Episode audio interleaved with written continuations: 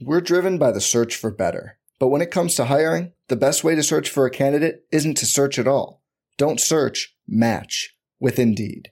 Indeed is your matching and hiring platform with over 350 million global monthly visitors, according to Indeed data, and a matching engine that helps you find quality candidates fast.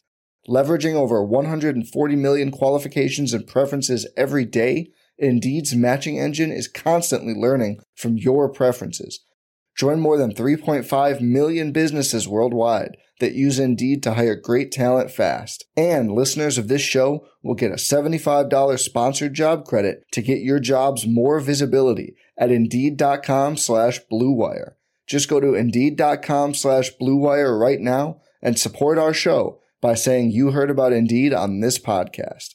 Indeed.com slash BlueWire. Terms and conditions apply. Need to hire? You need Indeed. This podcast episode is brought to you by Coors Light. These days, everything is go, go, go. It's nonstop hustle all the time. Work, friends, family expect you to be on 24 7. Well, sometimes you just need to reach for a Coors Light because it's made to chill. Coors Light is cold lagered, cold filtered, and cold packaged. It's as crisp and refreshing as the Colorado Rockies. It is literally made to chill. Coors Light is the one I choose when I need to unwind. So when you want to hit reset, Reach for the beer that's made to chill. Get Coors Light in the new look delivered straight to your door with Drizzly or Instacart. Celebrate responsibly. Coors Brewing Company, Golden, Colorado. In 2003, Nike signed 13 year old Freddie Adu to a seven figure contract. But Freddie didn't live up to the hype. He has turned down every single documentary project looking closely at the details of his career. Until now, People are going to look at everything you did because of the hype surrounding your arrival and what they think you can be. I'm Grant Wahl, and this is American Prodigy, Freddie Adu, from Blue Wire Podcasts. What does the Drew Brees injury mean for the Saints? Will either Buffalo running back finish the season with a bang? And what kind of value does Ezekiel Elliott hold in Dynasty? We're talking all that and more on RotoViz Radio. What's up, RotoViz?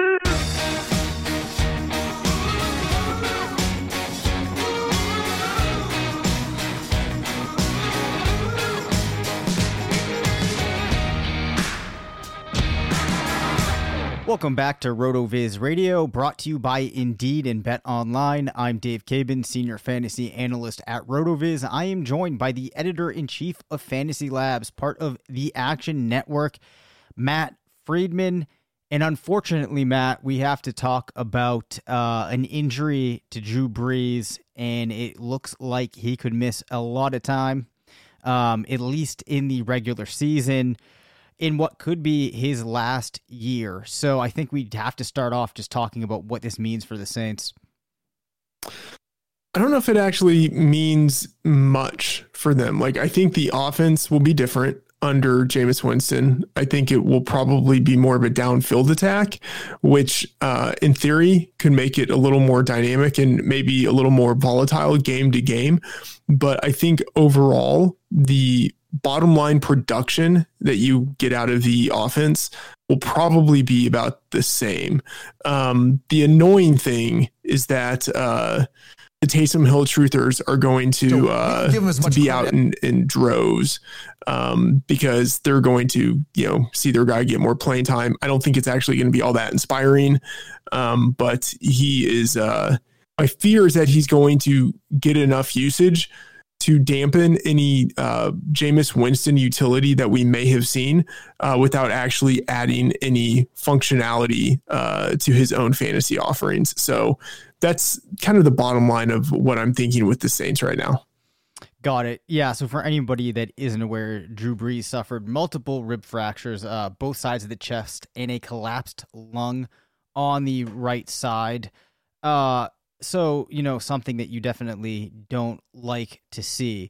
Um, by, by, the way, actually, yep. so let's talk a little bit about the the hit. So apparently, like these are injuries that have just been accumulating for a while, or, or like kind of across multiple weeks. But the the hit that really seemed to do him in, um, it got called for a roughing the passer, but there really wasn't anything all that rough about it it looked like just kind of like a normal like oh that was that was a hard hit. Like he's going to be filling that tomorrow type of hit. Yep. not like anything that seemed dirty or worthy of a flag. And it just makes me think of like how not like soft is not that's not the right word but like how much easier it is now for quarterbacks uh, in the pocket relative to the quarterbacks who played in the league like 20 years ago. Because like 20 years ago, like guys were getting hit like that multiple times per game. You know, like this, it just makes me think of like how much easier it is for someone like Brees now, uh, playing in his 40s to survive into his 40s and then while he's in his 40s still be able to play at a pretty high level relative to anyone who would have tried to do that 20 years ago. Yeah, you know, the interesting thing here is too that um, over the course of his career, it's probably gotten progressively easier to stay healthy. Uh, Yeah. And I definitely think that some of that probably has to do with why we're seeing this rise in these athletic quarterbacks able to function and function well because they have to obviously worry about the hits they're going to sustain when they're scrambling and outside of the pocket, you know, running downfield. Uh, but at the same time, they're not getting as much additional carnage as quarterbacks would have in the past Right. they are in the pocket. So yeah, it's a, Yeah. it's a really interesting point I hadn't really thought about. Yeah, it's easier to be a Vick type of quarterback now than it was when Vick was trying to do it because like these guys just they don't get beat up the way that Vick did. Right. Um, so I'm going to bring this back though to the Saints quickly because I'm sure people out there are wondering. Um, and I, I know you kind of touched upon this. Do they need to make any adjustments to how they might set their lineup because of Jameis Winston coming in? Like, are there any players that you think would have been guys you can consider, but now you have to put them on the bench?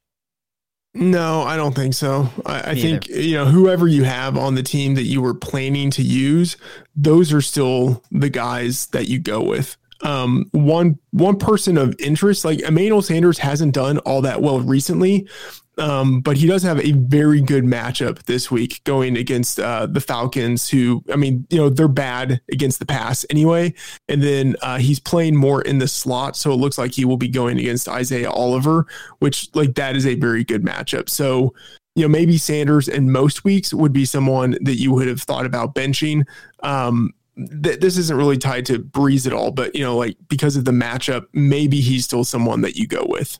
Right. And and you know, I could really see things playing out in a number of ways with Jameis coming in, but I don't think that um for the players you would be using any of those are going to be like catastrophic enough that I would avoid them altogether because we know and we we saw it with the Bucks, right?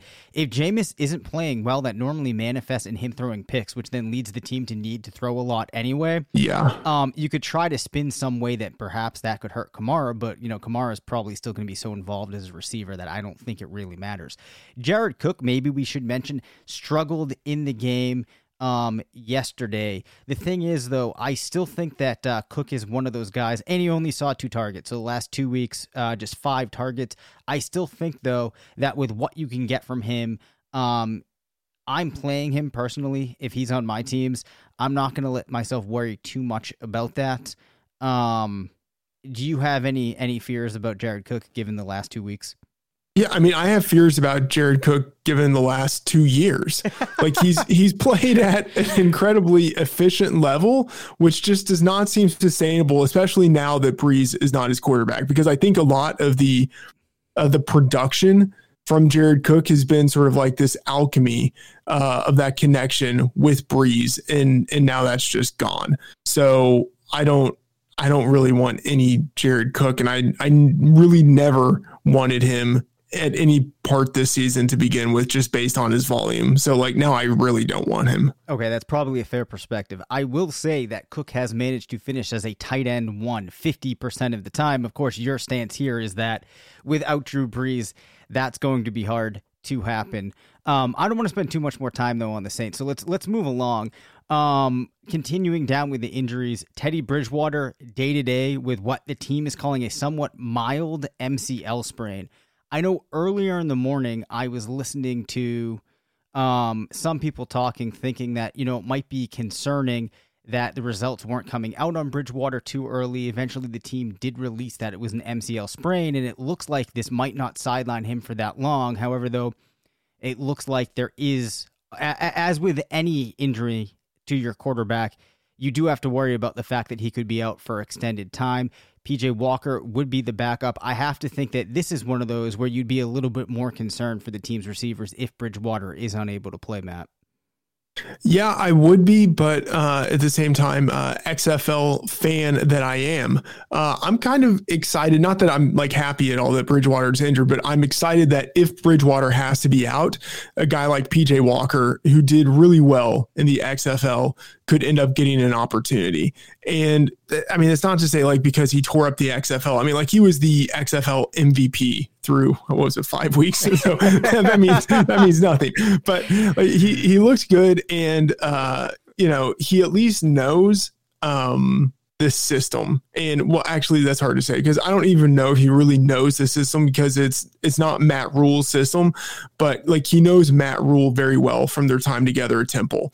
So I don't think it's like just a random uh, like XFL quarterback happening to start a game. Like I think we should expect a little bit more from PJ Walker than we would just like your normal backup quarterback. So uh, I, it's I mean, yeah, that said, it's not good for the offense um, because Bridgewater has played, I think, better than people would have expected entering uh, entering the season, and we probably shouldn't expect for that to happen twice with two quarterbacks on the same staff. So I do think everyone takes a a step backwards, um, and maybe it means a little bit more. Uh, like Robbie Anderson uh, is the guy, and we see fewer targets overall for some of the other guys. Yeah. So in that game against the Bucks, we saw DJ Moore with seven targets, Robbie Anderson with six, Curtis Samuel with five. Uh, in terms though of Anderson getting more targets, are, are you thinking he could be the guy in line? Did you happen to give a specific as to why you think that is? So, uh, yes, I want to just look some stuff up to make sure I'm not uh, saying anything wildly inaccurate. Yes. Okay. So, I don't think that it's actually uh, Anderson will get more targets. I think it's just that he won't suffer the target decay that mm. the hmm. other guys will.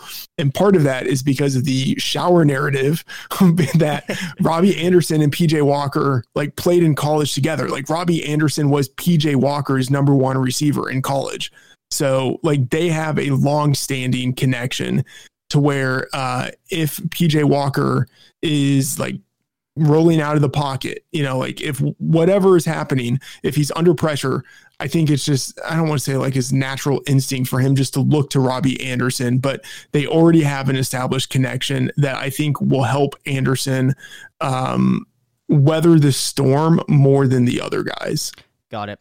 Okay, um, another injury in Carolina that we need to talk about is the Christian McCaffrey injury. It looks like he's unlikely to play week 11. And I bring this up because I recently got an interesting question from somebody, which on their team, they were considering a trade that would bring Christian McCaffrey onto their team. They feel safe that they're already they've made the playoffs. They're trying to evaluate if they should make this move. I'm curious to Matt as to what you think about how much they need to factor in the potential that there could be more to CMC's health than we realize. And is it worth taking the risk of him missing multiple games if you do make a move for him now? Uh, is it worth taking that risk that maybe you have him back in, you know, the weeks 14, 15, 16 when you really need him? I think it's probably worth it. Um, I guess just, of course, depending on what you have to give up. But, um, you know, in a vacuum, I think if it were a serious injury, he would have gone on IR and they just would have shut down the season. Um, because he would be out for a minimum of three weeks if he's on IR. Uh, and so the fact that they didn't put him there means that maybe they think he sneaks in on the third week or, you know, maybe the fourth week, but that is not serious enough just to end the season for him. And we've seen in what he can do, like in the the three. I mean, first of all, we even have the history of like what he did last year and the year before. Like we we know he's a guy who can win a league for you. Um, but even just restraining it to this season, we've seen in three games what he can do.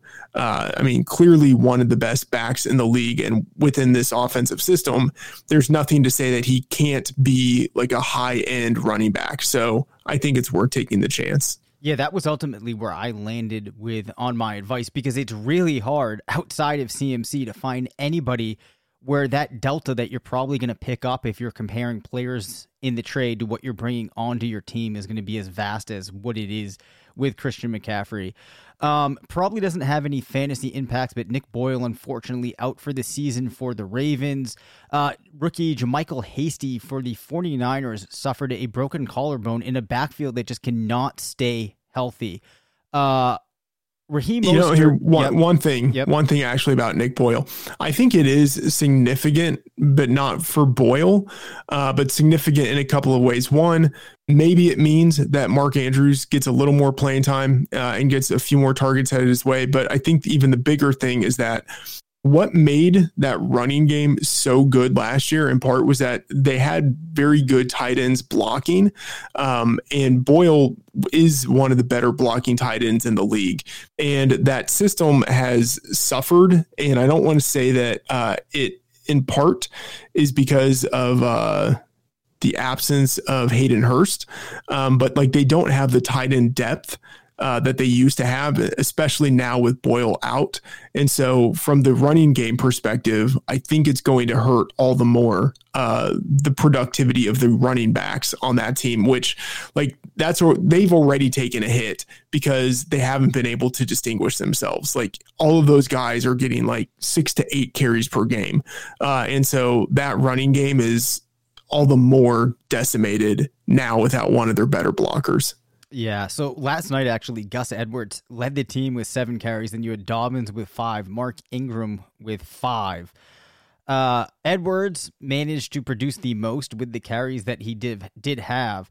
Uh, but it's disappointing because I think a lot of people thought Matt that we could be looking at a situation where maybe Edwards and you know heading into the season, people were thinking it could be Dobbins could make this run towards the end of the season to produce for zero running back teams. Uh, I'm starting to have my doubts though of how much that manifests. Yeah, I mean, hopefully at some point we see them just bench Mark Ingram, uh, and then those those two young guys get a chance really to duke it out to be the number one runner. But uh, I think as long as Ingram is there, he's going to still uh, still still touches. I mean, what was it like on fourth and one? They did a direct snap to Ingram, like one of the dumbest plays in the entire game. Yep. Um, I mean, they just have a a veteran deference for Ingram that uh, defies logic at this point. Yep. You know, the other funny thing, too, as I'm just sitting here looking at uh, Baltimore's running backs, there's also Justice Hill on this team, who people were Yeah. hoping last year could do it this time. Then actually, I believe it was Justice Hill made a uh, bad play on a uh, on a punt last night too, which did not help. But um, let's let's get past the. Oh wait, so we were at San Francisco, right? JaMycal Hasty, Yeah. broken collarbone in a backfield that has just been so banged up. We have to figure that Raheem Mostert comes back at some point. If he's not, I think Jerick McKinnon's probably now a pretty decent option for for teams. Yeah, I mean, it looks like uh, Jerick McKinnon is the guy. Although, yeah, Mostert uh, or Coleman, one of those guys will be coming back at some point. Even potentially Jeffrey Wilson. He's been on IR long enough, I, I think, to return. So then it's just a question of whether he's healthy enough to return. Um, I mean, Austin Walter is a guy who you know potentially could start to see some action. But uh, yeah, I mean, as long as McKinnon is the only guy standing, uh, I mean, yeah, McKinnon looks like a great play. Of course, though, uh, 18 attempts against the Saints and picked up just 33 yards. Uh, Yeah, it's painful. not what you like to see, but I, I'm not No. like I think what we've seen from this backfield is at any given week, one of these guys can make something happen. So, and I know that this isn't exactly the same team that you might be, or let me say it like this: there still might be some residue in people's minds of the San Francisco team that we saw last year. I think this is a very different team this year, um, but nonetheless, the backs can have the chance to produce uh, week to week. All right, let's move off of the injuries. I just want to talk quickly about that Bills Seahawks game. Or excuse me, not Bills Seahawks again about the Cardinals Seahawks game and what a catch DeAndre Hopkins made at the end of that game there. Uh, DeAndre Hopkins, Cardinals, Oh Cardinals. Bills. Sorry, sorry. Um, Cardinals Bills. Wow. Um, all right, you can just take it now because I'm I'm clearly struggling here. No, it's fine. I mean, those, those teams have uh, have been mixing it up for a while, and, and they've all been good games. But yeah, that uh, I mean, it was a great throw from Kyler Murray. Uh, a, great catch, obviously by DeAndre Hopkins, and like literally triple coverage. Um, and then obviously there was, I mean, there just has to be luck involved in any any situation like that. But uh, I mean, like what what can you say? Uh, we've seen the development of Kyler Murray from a guy who looked good last year, but you know, you weren't sure if he was going to take a step forward. You weren't sure if that offensive system he was in would take a step forward. Uh, and then in the offseason, you know, you're looking at the weapons he has around him. Christian Kirk, Larry Fitzgerald, and then they swing this trade for DeAndre Hopkins out of nowhere, which like that has to be one of the best trades, like most immediately impactful trades uh, that we've seen in in the past decade for sure. Uh, and you just think that like everything has been going towards this moment for the team in a situation like this to be able to pull it out. And you know, we are now entering week 11. Like this is this is the home stretch and they are tied. They are in a three-way tie for the NFC West. Uh, and I mean, I think Murray at this point has to be ahead of Russell Wilson in the MVP race. Like, I, I don't think many other people are going to see it that way because of um, like the primacy of what Russell Wilson was doing early in the season. But at this point, um, I mean, I gotta say, like, I think by far the better bet is Kyler Murray, like the guy who is doing something that even if it's not historic, it's near historic. And I think it actually is historic because it's going above and beyond what we saw out of Lamar Jackson last year. Like Jackson was changing the quarterback position based on what he was able to do with his legs. And now Murray is taking that one step further by saying, like, okay, uh, I can do what Jackson did with his legs and I can throw the ball at a level that Jackson, you know, like all apologies, and will probably never be able to have uh, in his career. And this is just his second season. Uh, I, I mean, if I had to bet right now, I would bet on, um, especially kind of thinking in terms of value, like not thinking of Mahomes or anything like that, but of guys who are probably still undervalued. Uh, I would bet on Murray to win the MVP. Wow. Um, it has been absolutely crazy what he crazy what he's been able to do. So ten rushing touchdowns already for Kyler Murray. You know the thing that people might point to uh, is w- what having a receiver like DeAndre Hopkins can do for a quarterback. And yes, like I, I that was probably in a lot of regards one of the best catches you'll ever see yesterday. And the fact that Hopkins was able to position himself around three uh, defenders pinpoint the ball at the right time, jump up, have the hands and the strength to make that play. It was unbelievable. But, you know, you're talking about Russell Wilson. He has a fantastic group uh, of receivers in DK Metcalf and Tyler Lockett. And I also think that Moore is really talented and doesn't get the credit that he deserves. Yeah. So he has the weapons too. And we're going to talk about Ben Roethlisberger in the in the next question, another uh, quarterback that has the weapons. But it's been really impressive what uh, Murray has done. Before we move off, though, of the Cardinals. Uh, Kenyon Drake comes back into the mix, manages to have a good game. Chase Edmonds actually managed to produce two with the with the work that he did get. Um, kind of feels to me though like Drake is going to still be operating out of that RB one type of role for Arizona. Do you disagree? Yeah, I mean, it looks like you're right. It looks like he's the guy. Um, that uh, Edmonds, as potential laden as he is, will still be the number two. Yep. Now that brings me though to uh, the Bills' backfield, which we have not really talked a lot this season about. So before we leave uh, that game, let's do it. Devin Singletary, Zach Moss, they've had fairly even distribution in the opportunities that they have had. Neither player has really managed to do a whole lot to differentiate themselves this year. And from a fantasy perspective, I think a lot of their owners are disappointed. Do you think that we could see a scenario at this point where one of them somehow manages to kind of steal the show and finish the fantasy season with a bang, or do we just need to give up those hopes? Uh, I'm honestly not that enthusiastic about either one of them. Yeah, um, especially with Josh Allen being there to still carries uh, at the goal line, um, and with the offense being much more focused on the passing game now. Um, just not really interested in either one. Yeah, you know, it's almost like what people were hoping you might be able to somewhat approximate with um Singletary and Moss. It's really become like the um Stefon Diggs and Cole Beasley show. Um Yeah. So I and I see no reason why that changes. Um, so yeah, I'm not really feeling too hopeful about either of them. Moss, another one of those guys that a lot of people were hoping would be able to come in for them at the end of the season and really make things happen.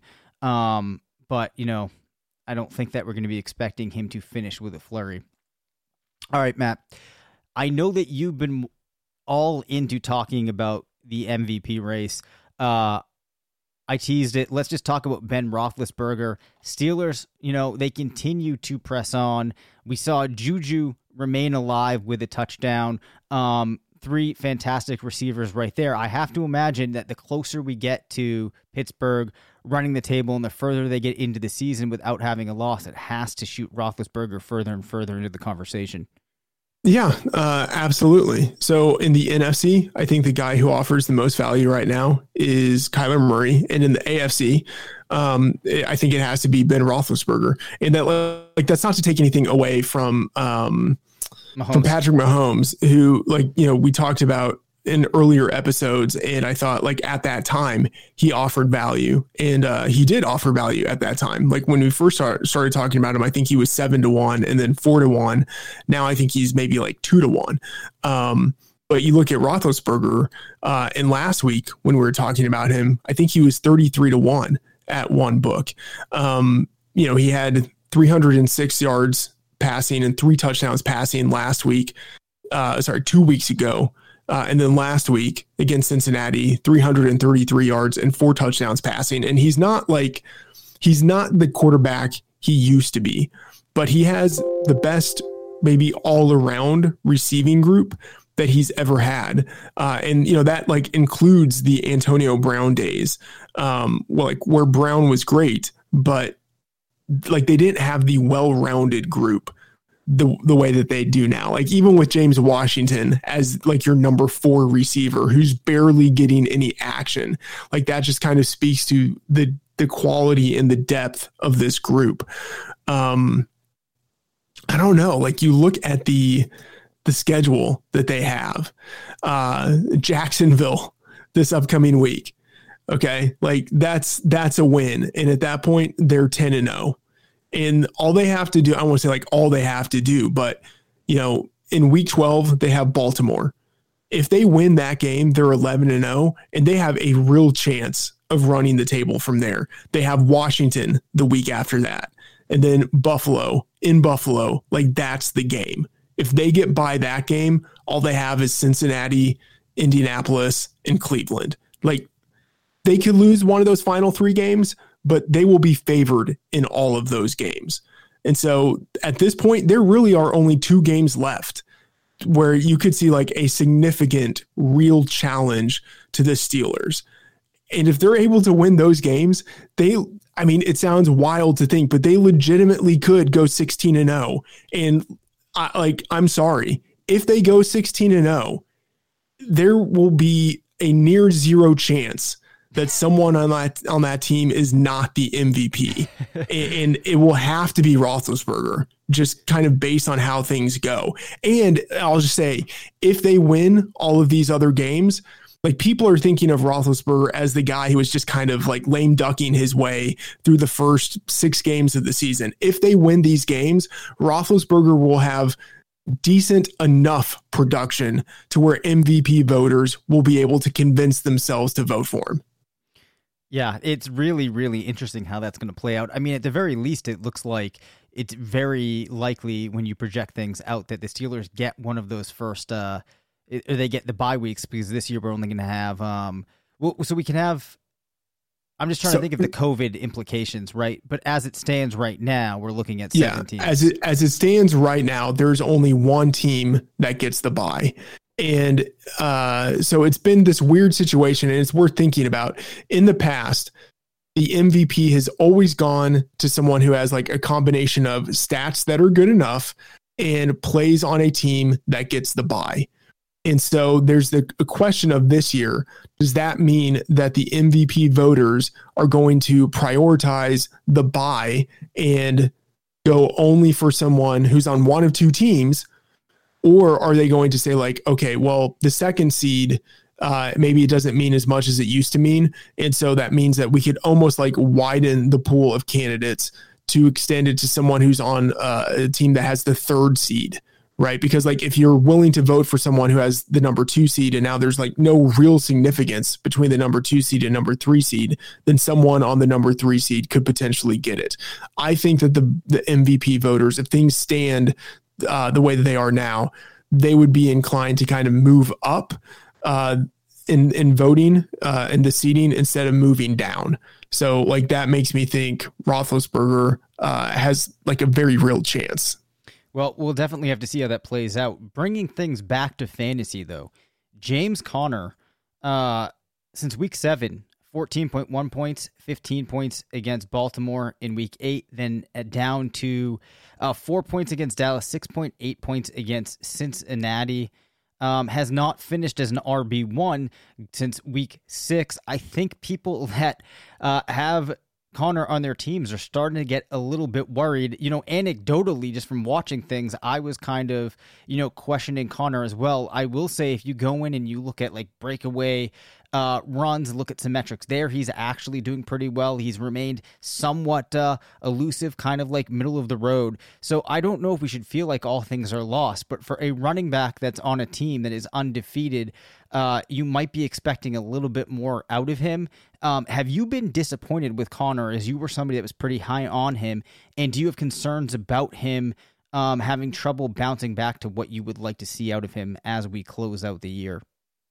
Yeah, the the past two weeks have certainly been disappointing, but given the total running back carnage that we've seen this year, um, I still think you have to be pretty pleased with him. Like if you take out the first week of the season where he was injured in the middle of the week, uh, and you just look at what he's done in the past eight games, you're still looking at a running back who's pacing for uh, around 1,300 yards for 16 games uh, and pacing for double digit touchdowns. Like it's hard to be too disappointed with a guy doing that.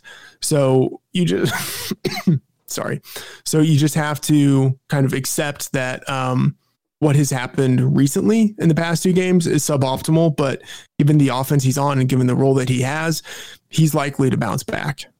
All right, fair enough. So we are actually going to talk about Kalen Ballage with another strong performance after we take one minute to hear from our sponsors.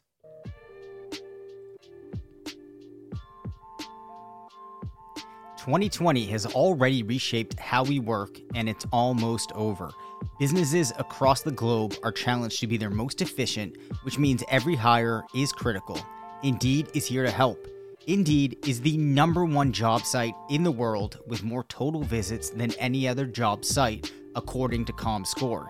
Indeed helps you find quality candidates quickly so you can focus on hiring the person you need to keep your business going. Unlike other sites, Indeed gives you full control and payment flexibility over your hiring. You only pay for what you need. You can pause your account at any time, and there are no long term contracts. And now, Indeed's new way of matching you with candidates instantly delivers a short list of quality candidates whose resumes on Indeed match your job criteria, and you can contact them the moment you sponsor a job, making Indeed the only job site that can move as fast as you do. 73% of online job seekers in the US visit Indeed each month, according to ComScore total visits, so it's clear Indeed can help get you the quality hire you need. That's why more than 3 million businesses worldwide use Indeed for hiring. Right now, Indeed is offering our listeners a free $75 credit to boost your job post, which means more quality candidates will see it fast. Try Indeed out with a free $75 credit at Indeed.com slash BlueWire. This is their best offer available anywhere. Go right now to Indeed.com slash BlueWire. Offer valid through December 31. Terms and conditions apply. What's up, listeners? This is Curtis Patrick. I just wanted to stop by and say thank you for supporting RotoViz Radio. You are the absolute best audience in the business, and I know it. As a special thank you, I'm offering 10% off your next RotoViz subscription. Just use code 2020RV Radio at checkout. That's right. Go to rotoviz.com, click subscribe, and enter code 2020RV Radio at checkout for 10% off. You can even extend your subscription. Oh, and one more thing. If you haven't ever done it, please rate and review the podcast you're listening to right now on Apple Podcasts. It's really easy. It only takes like 10, 15 seconds. Just do it. We'd love to hear your feedback. Now, back to the show. So, the Chargers passed to running backs seven times over the weekend. Six of those went to Kalen Ballage. They also recorded 25 rushing attempts. 18 of those went to Kalen Ballage. At all at points, Matt, it almost felt like the team said we need to uh, run our offense through Kalen Ballage. What is going on here? Is Kalen Ballage trustable now as we move forward? With assuming Austin Ekeler isn't there, obviously. Yeah, yeah. I don't think he's uh, trustable. But uh, I mean, when you have a, a, talent as great as I mean, I can't say it with a straight face, but I mean, I, I don't, I don't know. It's, it's, a, it's a weird situation where um, he flashed some in college, especially with his pass catching ability, um, and he was very athletic at the combine. And so when he entered the league as a fourth rounder, he seemed like someone who potentially had some talent. Uh, but you know, he was with the uh, the Adam Gase Miami Dolphins, uh, and you know, better players than him have been waylaid uh, by that that genius of offensive mentality. So, uh, you know, maybe Ballage actually is a decent player, uh, and now that he's on a, a team that isn't coached by Adam Gase, like maybe we're kind of seeing him break out. Um, he entered the league in only 2018. So, you know, it's not unthinkable for a guy, especially someone with Adam Gase, to struggle in his first couple of seasons and then, you know, maybe show something in his third year. Uh, the thing that does kind of get me with him is that um, even though we didn't really see it last year, he had only 2.6 yards per target last year. Um, he is a, a decent pass catching back, uh, or at least like good enough to be used in a three down role if a team is desperate. And it looks like right now, I mean, I don't think that the Chargers should be particularly desperate because they still have Joshua Kelley, like they still have other guys. But yeah, it looks like they have identified Ballage as being maybe their best three down back. Uh, and I think he probably is the most athletic of all of those guys. So, yeah, I mean, uh, I, I guess if you have him, you're probably using him. Um, but uh, I mean, especially now this week, he has the hashtag revenge game against the New York Jets uh, from the the two games that he was there this year. Um, but um, yeah, I mean, I think if you have him, yeah, man, you're you're probably playing him. But I think that also just says more about like the state of the running back position than it does about Ballage. Yeah, that's probably true. Uh, but it is going to be hard to come across, like you said, any other back if you don't have guys that are just locked and loaded, ready to go. It's going to be hard to find somebody that has that workload. As you mentioned, his ability as a receiver, I think it's definitely showing itself. He's 16 of 19, um, 7.2 yards per reception. And the other interesting thing, he's been pretty good at generating uh, yards after the catch, has a position rank of 7, 9.4 uh, yards after the catch per reception, which is pretty crazy. So, um, there's reason to feel decent about Ballage if you need to start him.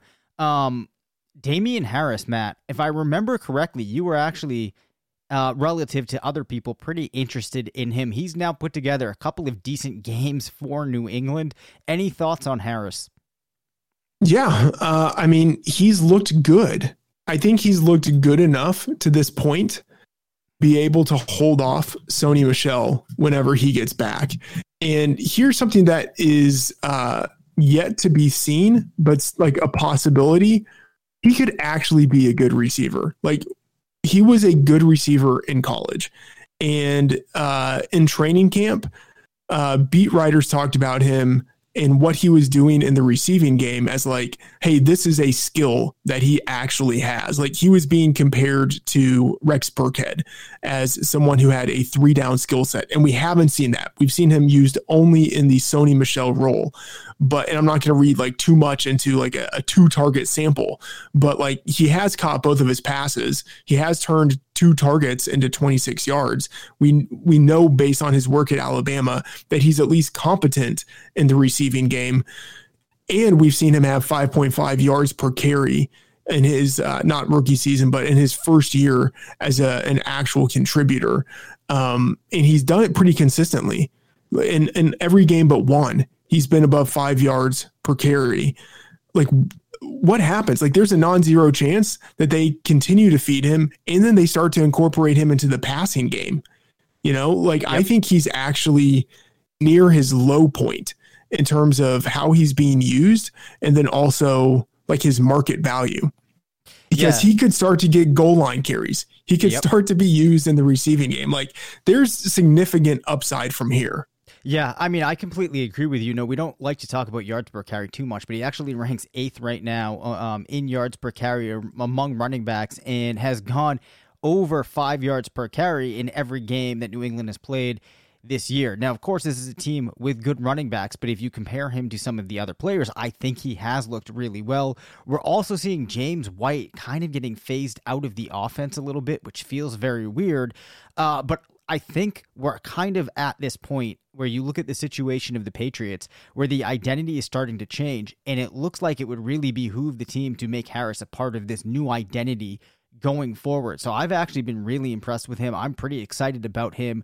I have him on a couple of teams, but I actually think that I would be going out there and actively trying to get him, not shipping away too many integral parts of my team.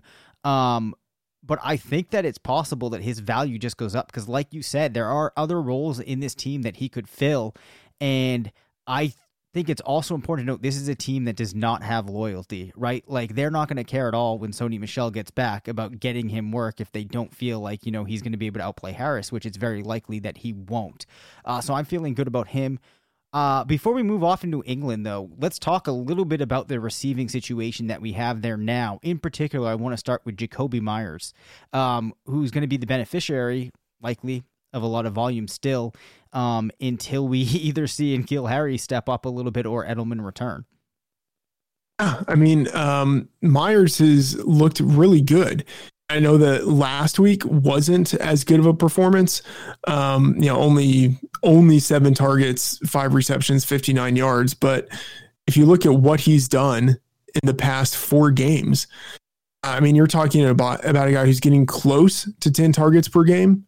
Um, you know, pacing for, you know, almost 1400 yards if you stretched it out over a 16 game sample. Now, like he's not going to continue at that pace, but um, I think he's a you know like a thousand yard receiver. Like that's the type of, of player that he is, given the usage that he's getting right now.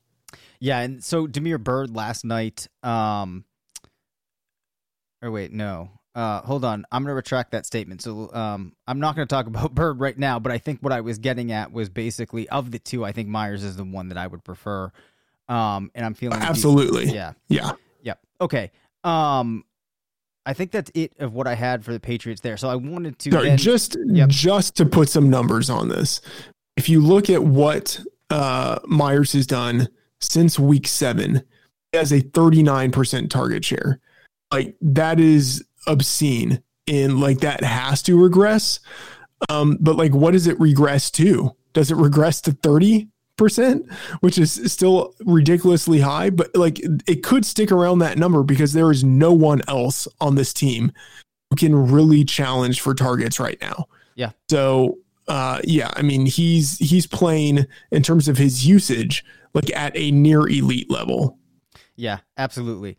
Um, another AFC East team I wanted to talk about was the Dolphins. So Jordan Howard, no longer a Dolphin Obviously, Myles Gaskin started off the season strongly. He's been dealing with injury. Matt Breida, it seems, is always dealing with an injury. However, Salvon Ahmed steps in and has performed pretty well, uh, or performed pretty well in week 10. Uh, 21, 21 rushing attempts, 85 yards, also scored a touchdown.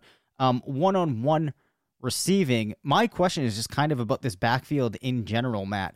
Do you think that with Gaskin doing well, Ahmed doing well, two players that people may have not been expecting, this is more a reflection of this kind of new Miami Dolphins team, if you will, or do you think it that uh, you know Gaskin in particular is just a talent? Obviously, it's hard to figure out what Ahmed is like off of just one game. Yeah, I mean, Gaskin was productive in college, um, good receiving back. It's, you know, not unfathomable for someone like that to have some success in the NFL. Um, with Ahmed, it's it's hard to know. Um, but uh, I I kind of think it's a situation where when Gaskin gets back, uh, Gaskin will continue to be the guy, but he's probably going to cede work to Ahmed. And I, and I think Ahmed like will probably be the replacement for Matt Breida, who, uh, you know, until Gaskin's injury was really looking like he was kind of on the outs anyway. Yep. Um, also, didn't they both go to Washington? They did both go to Washington. Yeah. Yeah, it's kind of interesting. All right, so we're gonna have a backfield with two Huskies in there. I like it. Um, Okay. Uh, Boston Scott and Miles Sanders. Uh, let's talk quickly about the Eagles' backfield. And at this point, uh, what do you think? Let's just start with Boston Scott. What do you think his value looks like rest of season from a redraft perspective? Um, he got four touches last week, so that's kind of like the not the baseline for what I think his usage is going to be like moving forward, but like I know he had 63 yards rushing and you know had 11 yards receiving and then scored a touchdown. So you put that all together and that looks pretty good.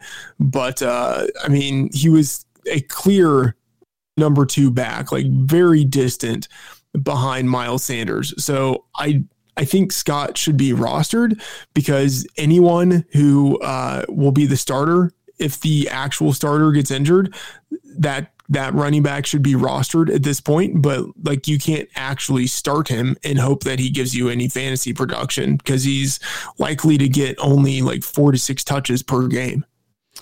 Right. And, you know, that's one of those where if you're just quickly looking at, um, you know, a couple pieces of the box score, you might not, uh, you might not realize that the opportunity just wasn't there. So Miles Sanders on the season averaging 16 uh, PPR per game, which is actually a little bit more than it might uh, feel like to some of his owners, given the stretch of time that we did see him miss. Had a down week against the Niners in week four. I still think, though, if you project out across the rest of the season, Matt, um, that he is probably going to finish on a similar pace. The only problem is, though, he draws New Orleans, Arizona, and Dallas, who have all been hard for fantasy running backs. Uh, down the stretch. But I still think that what we've concluded here is that Sanders is going to get the vast majority of the work, uh, and he should be fairly reliable down the stretch, despite those tough matchups. Yeah. Awesome. All right. Um, Nyheim Hines, Matt, we're not even going to talk about Jonathan Taylor here, but he had another tremendous performance on Thursday night. I want to assess his dynasty value and where it should be. This is a player who I don't think you're ever going to feel super confident that he's going to get you 10, 12 points every week, but it seems like when he strings together a good game, he really puts together a good game. And to a lot of people watching on Thursday night, he really looked like one of the more talented players in that game. Um, was there a, a, question in there? Yeah, my question is your thoughts on him from like yeah, a dynasty sorry. perspective. Yes, like where should people be dynasty valued? dynasty perspective? Yeah, sorry, I, I got lost looking at uh, other other stuff. Yeah, Nyheim, I have no interest in him. Okay, which uh, is is probably horrible to say because he actually, in, in terms of what he has shown uh, in the NFL and his overall skill set uh, and his athleticism and what he did in college he really might be the most talented back, or at least all around back on that team. Um, but you you can't trust that. Like you can't consistently start him um, because the team like doesn't. It seems like the team really doesn't want to use him uh, in a a three down role. Like Jonathan Taylor is on deck, and so I don't know. Like if you have him in Dynasty, I think you try to trade him whenever he pops, and maybe someone will eventually bite. Um, but I mean, for the most part, I think it's just like it's nice to have him as someone who maybe uh, can be relied upon if Jonathan Taylor uh, and then Jordan Wilkins gets injured. but like for the most part, I, I think he's just kind of like this. Um, I want to say he's a roster clogger because like he is a actual good player, but he's just he's like a super Sproles. And that's just very hard to depend on. So I'm actually going to push back on here. I actually think that Nyheim Hines is one of those players that you love to have on a roster. And I'm going to explain why. It's because I find that lots of times in Dynasty, I'm in a situation where I have just like a billion young wide receivers that I don't want to do away with. As a result, I'm not rostering many running backs. And I could try to play the wire but lots of times when I'm playing the wire, it's looking for a guy that's in a similar spot. You don't really know how it's going to go. So I might as well leave it with Hines, a guy that always figures to have that somewhat defined role and could put up a ton of points. So I actually don't view him as a roster clogger. I think he has a fair amount of utility. Having said that, though, it might not be a terrible time to float out some offers for him and see what you can get because it's also very likely that his value never approximates where it is currently. He's playing at a peak level right now. Like he has six touchdowns on the season, and in his previous two seasons, he had six touchdowns combined. You know, like if not for those touchdowns, people would be viewing him very differently. Right. You know, like he does he does do black backflips when he's in the end zone. Right. It's too bad you don't get extra fantasy points for that. right. But um like not to put too much weight on yards per attempt, like in no season in his career has he hit like even hit 4 yards per attempt. Uh he has only one game this year with double digit carries and that was last week.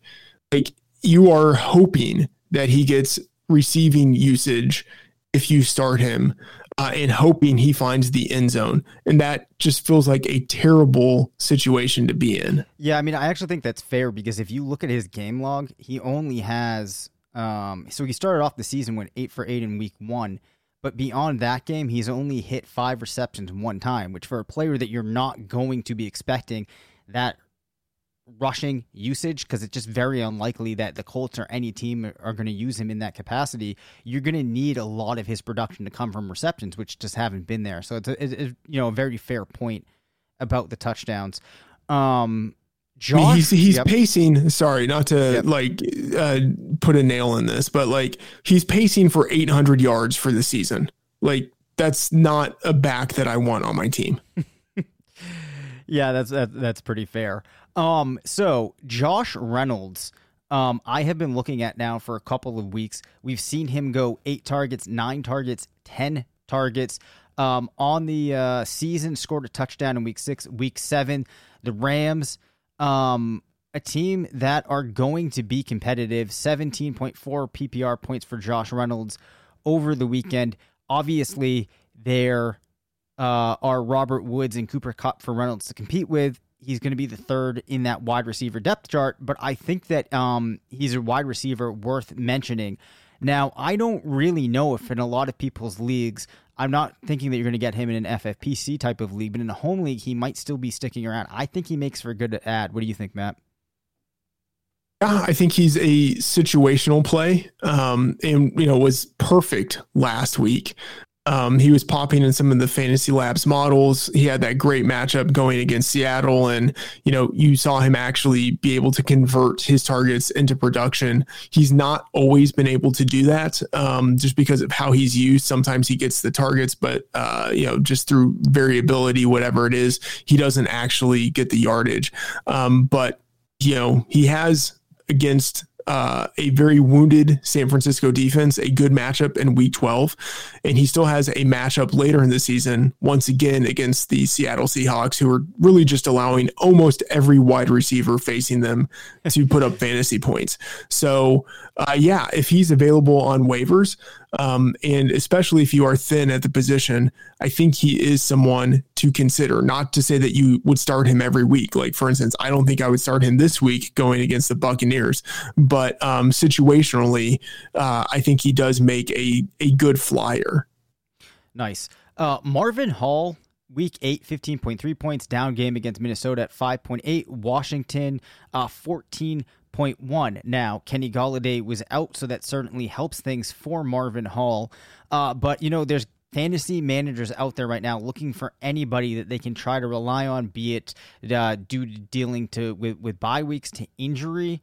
Um, thoughts on Marvin Hall? I don't think anybody's going to think that they can pop him into their lineup every week, but that he might be able to add some depth for them.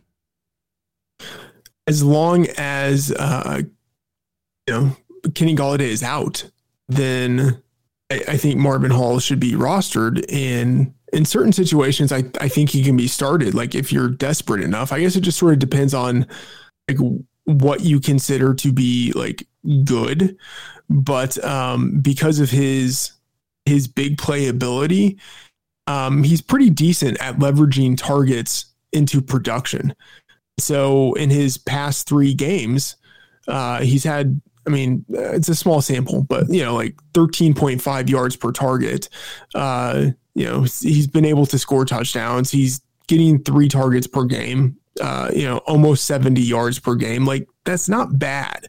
Um, so I I think of him as someone who's kind of similar to Josh Reynolds in a way, as like an ancillary option who has the um, the ability to outperform expectations and you know actually like maybe put you in a position where he doesn't like kill you if you start him.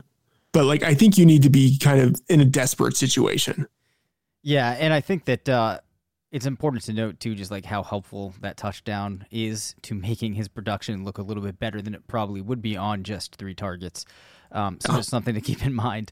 Um, Richard Rodgers for the Eagles in their game over the weekend, five targets, uh, has scored ten fantasy points in that game. And the funny thing here is, Matt, I'm looking at Richard Rodgers, who has had uh you know, not what one one would consider a great season. Fourteen point five points in week seven against the Giants, then ten points against the Giants in week ten.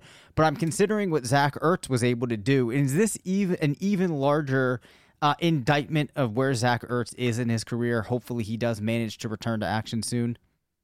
Yeah, I mean, Dick Rod was like on the street before the season started.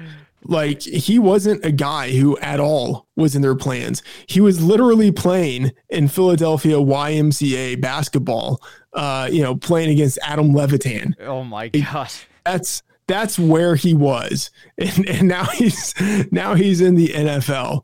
Uh, and you know, like he's the aged veteran where you don't really think anything's going to happen. Like his best season was over a half decade ago where he kind of lucked his way into eight touchdowns on an Aaron Rodgers team.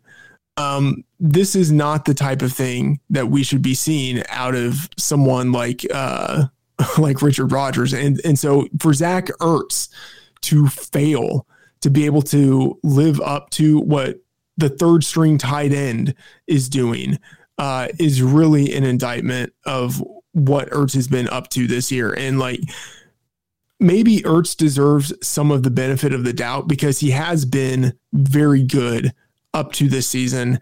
Maybe he's been dealing with some sort of injury before the, you know, actual injury that put him on IR. Like I I don't know, but he has certainly been bad this year. And when he returns, I don't think we should really expect anything different. Uh, just you know, kind of based on what we saw out of him to start the season. Really interesting uh, target distribution too for Philly.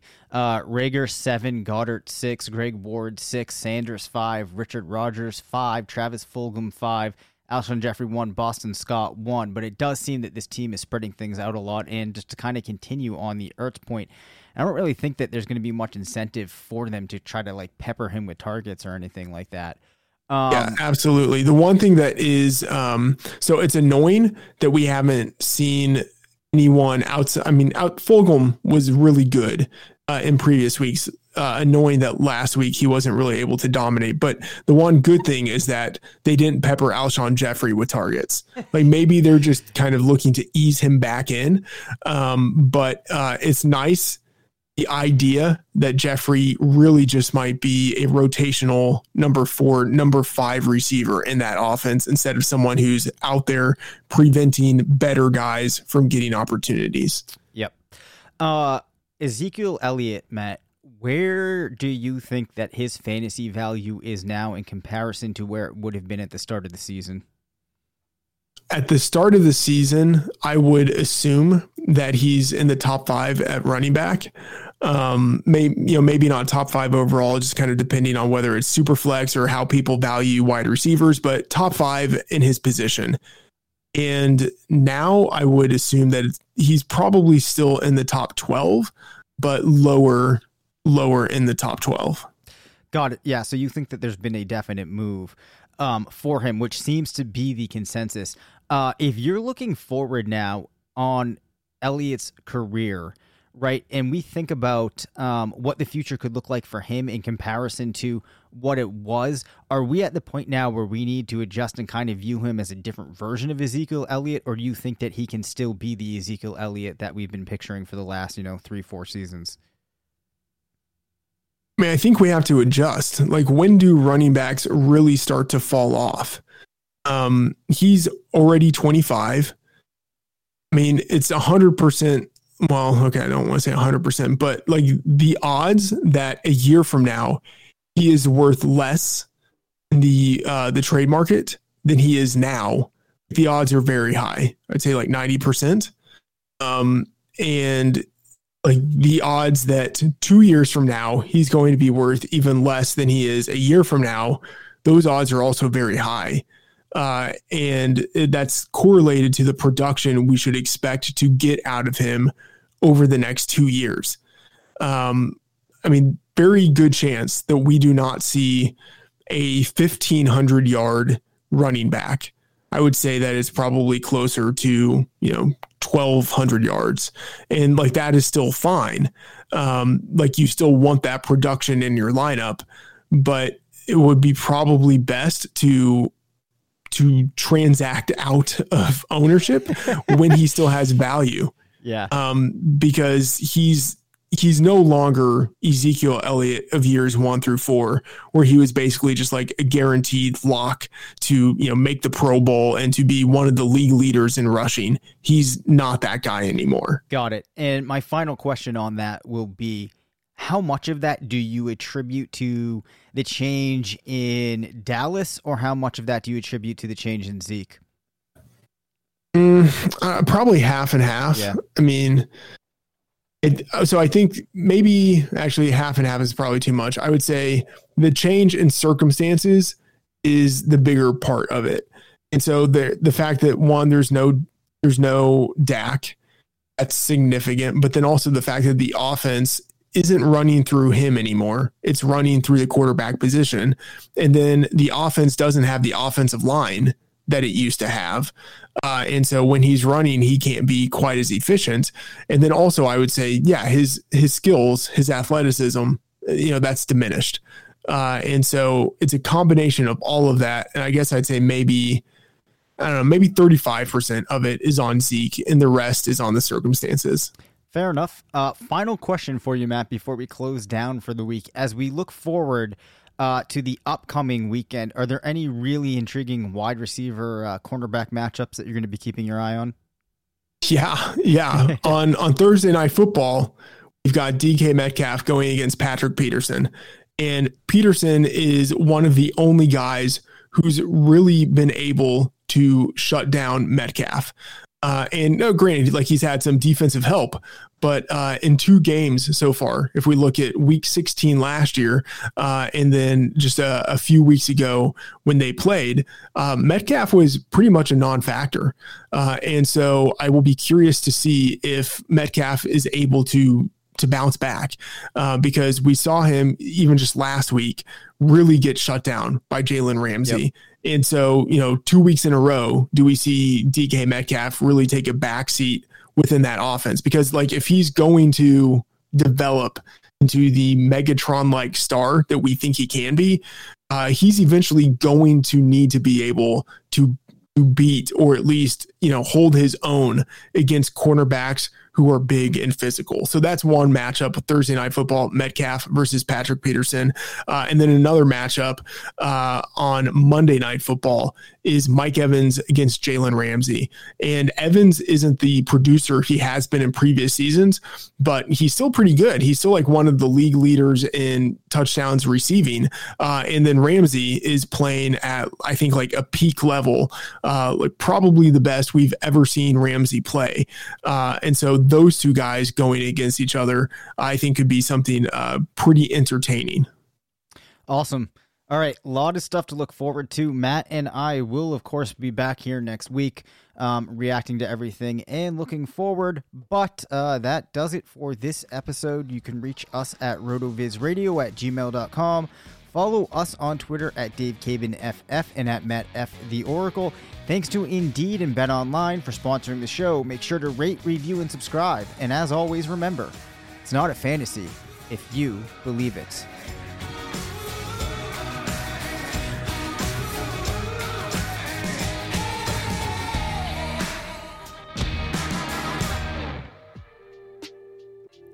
Football is back in swing. You might not be at a game this year, but you can still be in on the action at BetOnline. Bet Online is going the extra mile to make sure you can get in on every possible chance to win this season. From game spreads and totals to team, player, and coaching props, BetOnline gives you more options to wager than anywhere else. You can get in on their season opening bonuses today and start off wagering on wins, division, and championship futures all day, every day. Head to BetOnline today and take advantage of all the great sign up bonuses. Don't forget to use promo code BLUEWIRE at betonline.ag. That's BLUEWIRE, all one word. BetOnline, your online sports book experts.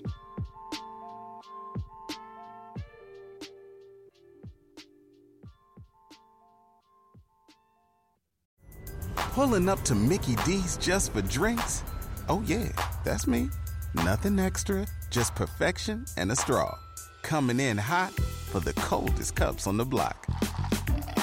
Because there are drinks, then there are drinks from McDonald's. Mix things up with any size lemonade or sweet tea for $1.49. Perfect with our classic fries. Price and participation may vary, cannot be combined with any other offer. Ba da ba ba ba.